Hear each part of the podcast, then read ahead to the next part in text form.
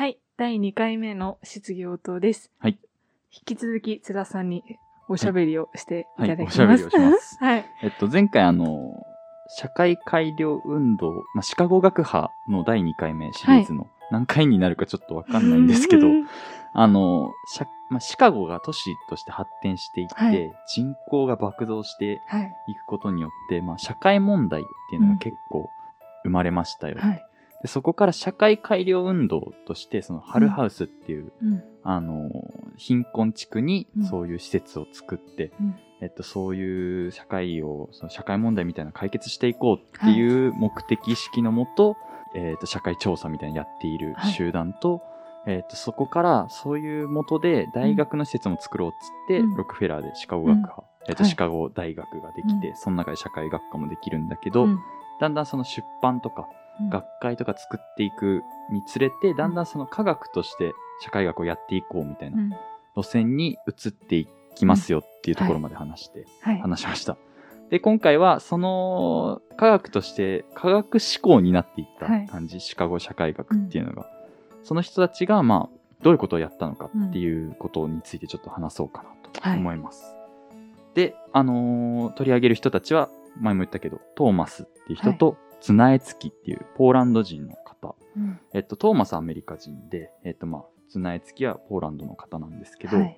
この2人がヨーロッパとアメリカにおけるポーランド農民、うん、ポーランド農民ってだんだん言ってくると思うんだけど、うん、この本を書きました、はい、でこのテーマっていうのが、当初ポーランドって、19世紀後半だから、うん、これ世界史クイズなんですけど、うわ19世紀、そう19世紀後半のポーランドはまだロシア分割そうそう惜しい列強に分割そうされていた、ウィーン会議で分けられてた時に、はい、で19世紀後半産業化っていうのはポーランドにも浸透していくんだよっていうのが、はい、ポーランドの状況として、うん、そういう時のポーランドについてのちょっと話で、はい、でポーランドの中に人口6割農民がいて、うん、で農民っていうのは伝統的な農村の共同体みたいなのが、はい、作られてたんだけど、産業化、さっきも言ったように産業化によってその生活様式っていうのは崩れていったよ、うん、でこのポーランド農民っていう書籍は、はい、この社会変動に対してポーランドの農民がどのようにそれに対応していったのかっていうのと、うん、をポーランドのある農村と、もう一個アメリカに、シカゴに移住したポーランド農民、うん、この2つを対象にして研究した本です、はい、でこの本の構成、まずちょっとここ大事になってくるので、うん、言います。全5巻です。おー、一冊分厚いですか？読んでないんですけど、うんうん、今からその読んでないんだけど喋るんだけど、研究書は何冊か読んで、はい、限定に当たってないってちょっとあんま良くない形の、うん、バレたんですけど、図書館で見かけたことあって、うん、あれね、だいたい2階とかさ、3階とか、中央図書館だって2階3階が学部生とかに向けて普通の学部生が読む用の本と、はい、地下2階とか1階に卒論研究とか研究所みたいなところである方の地下にあって、はい、めっちゃ分厚かった、地下いいですよね。でも地下の雰囲気いいですね。早稲田大学の地下の図書館はめちゃくちゃいい、うん、これは高校生にぜひかっこいい、うん、かっこいいよ浅はかかもしれない。中央図書館にさ、マジで話変わるけど、はい、話変わるけどさ、中央図書館に個別閲覧室って知ってる？知らないです。あって、はい、それ大学院生になると使えるらしい。うん、いいな。あれですか？東進のブースみたいなことですか？おそらく東進に行ったことがないからちょっとわかんないけど、おそらくそう、もう部屋に閉じ込められてる感じで、あそこ多分飲み物を持ってっちゃダメだけど、うん、もう研究だけしかできないみたいな部屋の。中央図書館本当にいいですよね。いいね。本当に赤いカーペットが本当に素敵。そうだね、お城みたい。で戻ります。すみません。すいません。第2回からちょっと脱線はやばいかもしれない。中央図書館の話してる場合じゃないかもしれない。で、そう前後巻。はい、で全部分厚いんだけど、うん、関係ないとして、第1巻がこれタイトルだね。方法論ノートと第1巻、第2巻のための除説っていうものあと農民の手紙と形式と機能、はい、および農民ポーランド農民の手紙が第1巻、うんうん、で、第2巻ちょっと全部読みますね、はい、ポーランド農民の家族や夫婦間などで交わされた手紙と、はい、著者によるコメント、うん、で第3巻これある移民の生活史、生活史ってわかる、生活の歴史って書いて、うんうんうん、個人のそのライフヒストリーっていうんだけど、うん、その個人のその生活の歴史みたいな、うん、あれがあって、岸間久彦さんっていう方が東京の生活史っていうめっちゃ分厚い本があるんだけど、まあそういうのがありますっていう話で、そういう生活史だね、はい、あごめんなさいごめんなさい、下げた個人のじゃなくてその時代のってことですか、いや個人の歴史、うん、個人がたどった変遷みたいな、なるほど、東京で生まれて、うん、そういうのをたどった歴史の記録と、はい、第4巻、うんポーランドの社会変動に伴って生じた農村の社会解体と再組織の過程、うん、ここからちょっとなんか研究所っぽい感じになってきたよね。で第5巻アメリカへ移住したポーランド人のアメリカ社会での生活基盤の確立を目指す家庭と個人の生活解体の状態、うん、あなんてなんてまあ第4巻第5巻はさっき言った通り、うん、そのポーランド農村で起きてるそのポーランド農民の、うんその社会変動に対する、まあ、様子の変化、うん、で第5巻はそのアメリカから移住したポーランド農民がアメリカ社会にどう適応していったのかっていうその過程を表すようなその第5巻があります、うんはい、じゃあ4巻と5巻だけで良くないっていうのがまず1個疑問であるのと、はい、あとなんでポーランドなのっていうのもちょっと疑問かなとは思うんだけど、はい、まあこれについて説明するのにちょっとまあトーマスの経歴について軽く、はいおさらいします、うん1863年に、バージニア州アメリカの、うん、ちょっと場所を調べ忘れたんですけどそれごめんなさいって感じで、牧師の子供として生まれます、うんまあ、プロテスタントですね牧師だから、うん、で88年から、89年1888年から89年に、うんテネシー大学で博士号を取得した後、うん当時アメリカ大学社会学に限らず、うん、アメリカってまあ、教育に結構力を入れていて、うんまあ、特にドイツに留学するっていうのは結構伝統的にあって、うんまあ、そこで民族心理学と民族学っていうのを学びます、うんうんまあ、ちょっと詳しいことがあんま分かんないので何も言えないんだけどとりあえずそのトーマスっていう人自身に民族研究とかに素養があってで移民の適応過程とかに関して研究する、まあ、移民に関して関心が大きかったのではないかと言われてます、うんで、まあ、1893年に帰国して、うん大学で英語講師やってました、うんでまあ、結構典型的なキャリアらしいアメリカの大学教員、うん当時その社会学アメリカの社会学、うん、アメリカに限らず世界的な社会学のあれでまだそのさっき言ったようなウェーバーとかリルケームとかいう前のそのちょい前みたいな、うん、時になんかスペンサーの社会進化論っていう、うん、なんかもしかしたら別の文脈でめちゃくちゃ古典版に批判されてる文脈で知ってるかもしれないけど、うん、要するにダーウィンの進化論を社会にも適用したような形で、うん、そのやっていくようなスペンサー社会学っていうのに興味を持って、うんシカゴ大学に入学します、うん、なるほどでそうするとトントン拍子で93年入学97年助教授、うん1900年に准教授1910年に教授になってくるみたいな経歴をたどるんだけど、うんうん、この1908年から13年の間さっき言ったハルハウス、うんハルハウスも一応その何かの財団と、まあ、提携してるから、うん、そこの支援研究資金を得て、うんポーランドに調査旅行に行きます、うん、でそこで一個言えるのがなんでポーランドなのかっていうと、うん、さっき移民の話をしたじゃないですか、はいはいでこの当時シカゴでポーランド人がめちゃくちゃ多かったのと、あと産業化とかあとあれ覚えてるナロードニキとかインテリゲンチアが農村でその、はい、いわゆる後者は聞いたことあるかもマルクス主義的な、うん、社会主義的な思想を広めるために、うん、そのいわゆる労働者とか農民みたいな人たちにその、うんうんそういう社会主義思想みたいなの教えますね、うん、ナロードニキそうそうナショナリズムとかと結びついたよみたいな話のあれこれによってポーランド人自体に識字率がめちゃくちゃ高い、うんうん、と識字率が高いということは、うん、文書などがめちゃくちゃ多くて、うん、資料が集めやすいっていうのがまあ主な理由だったみたい、ポーランドで、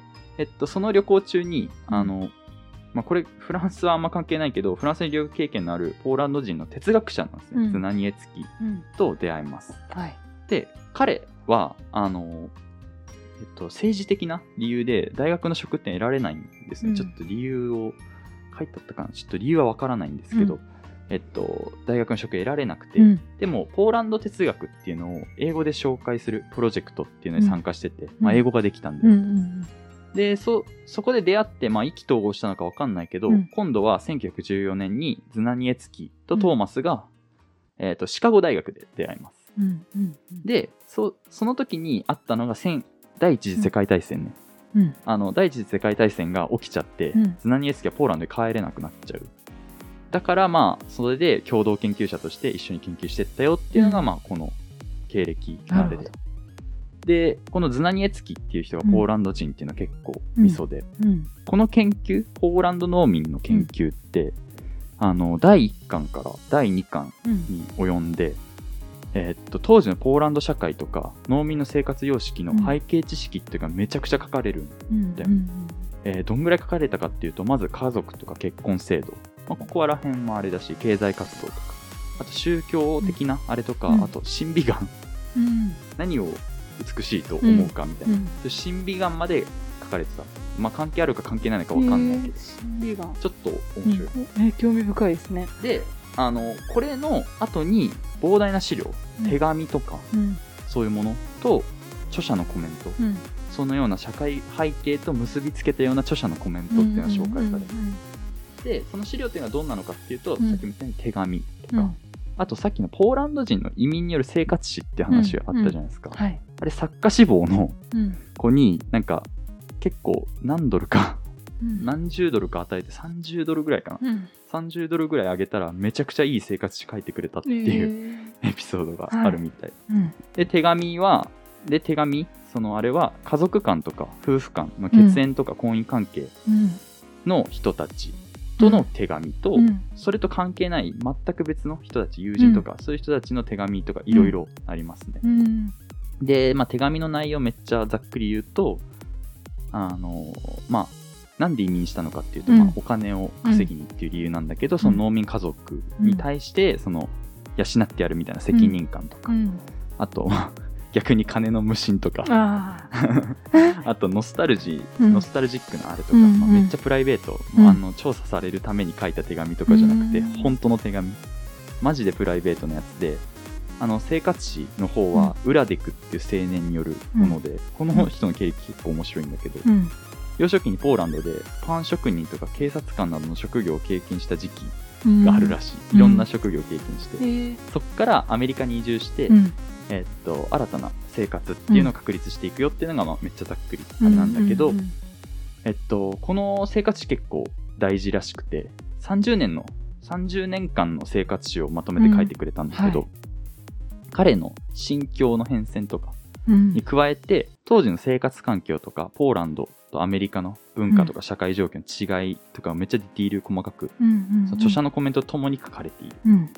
あとは農村で配布されていた農民新聞とか、うん、教会での活動記録とか、うん、農民の懺悔録とか、うん、懺悔録あと裁判所の判例とか議事録とか、うん、めちゃくちゃいろんな文書使っててめっちゃいろいろ残ってますね。手紙とかって残ってるの自体がすごくないですか？そうそうそう、うん、まあ 2,30 年前だから多分ちょうだいって言ったかもしれないけど、うん、なんかなんだったっけなちょっと覚えてないな、なんか書いてあった気がします。すいません忘れました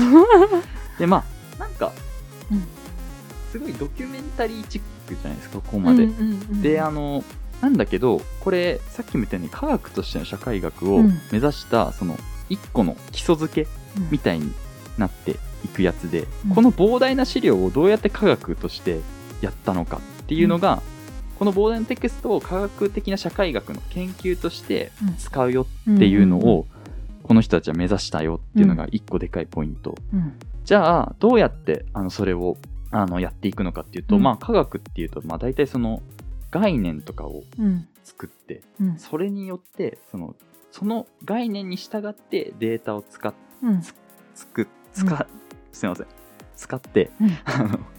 データで得られたその知識とかをもとに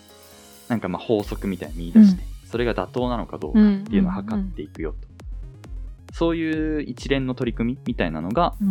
科学としてこの人たちは考えていて、まあ大体そんな感じで考えて、まあ俺たちも考えているんだけど、はい、でポーランド農民、この本も方法論ノートっていう第一巻で書かれているものを、の中にその概念の枠組みみたいなのを提示しますと、ただしなんだけど、科学として目指しましたって言っときながら、もう注釈入れるんだけど、トーマスっていうのは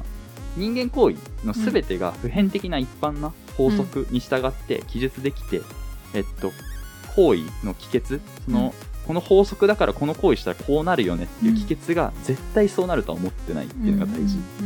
で、これトーマスが言ってることなんですけど、行動の因果関係的な説明は完全ではなくて、十分適合的なもので満足しなさい、満足することであると言っている。だから科学としても本当にこうなりますよって、科学できない人になっちゃった、水素分子2つと、酸素分子1つで、まあ、水ができますよね、やつ。ちょっとこれ違うかもしれないんでわかんないですけど、なんか例外があってもいいんですよってことですか？そうだね、そういうことありがとうございます。とんでもないです。すいません、そういうことです。例外が、まあ、例外なんで禁止を求めてくるって感じ、そういうのがそういう風なのしかできないよ社会においてはっていうのを言ってます。そうですよね。まあそうにしても、まあ、科学を目指してたよっていうのがちょっと難しいところなんだけど、で、まあ、次回ちょっとめちゃくちゃ冗長で申し訳ないんですけど、まあ、概念の枠組みを作ってそれどうデータを整理したのかっていうところを見て、まあ、今回のトーマスの話っていうのを終わりにしていきたいと思います、じゃあまた次回。はい、ありがとうございました。ありがとうございます。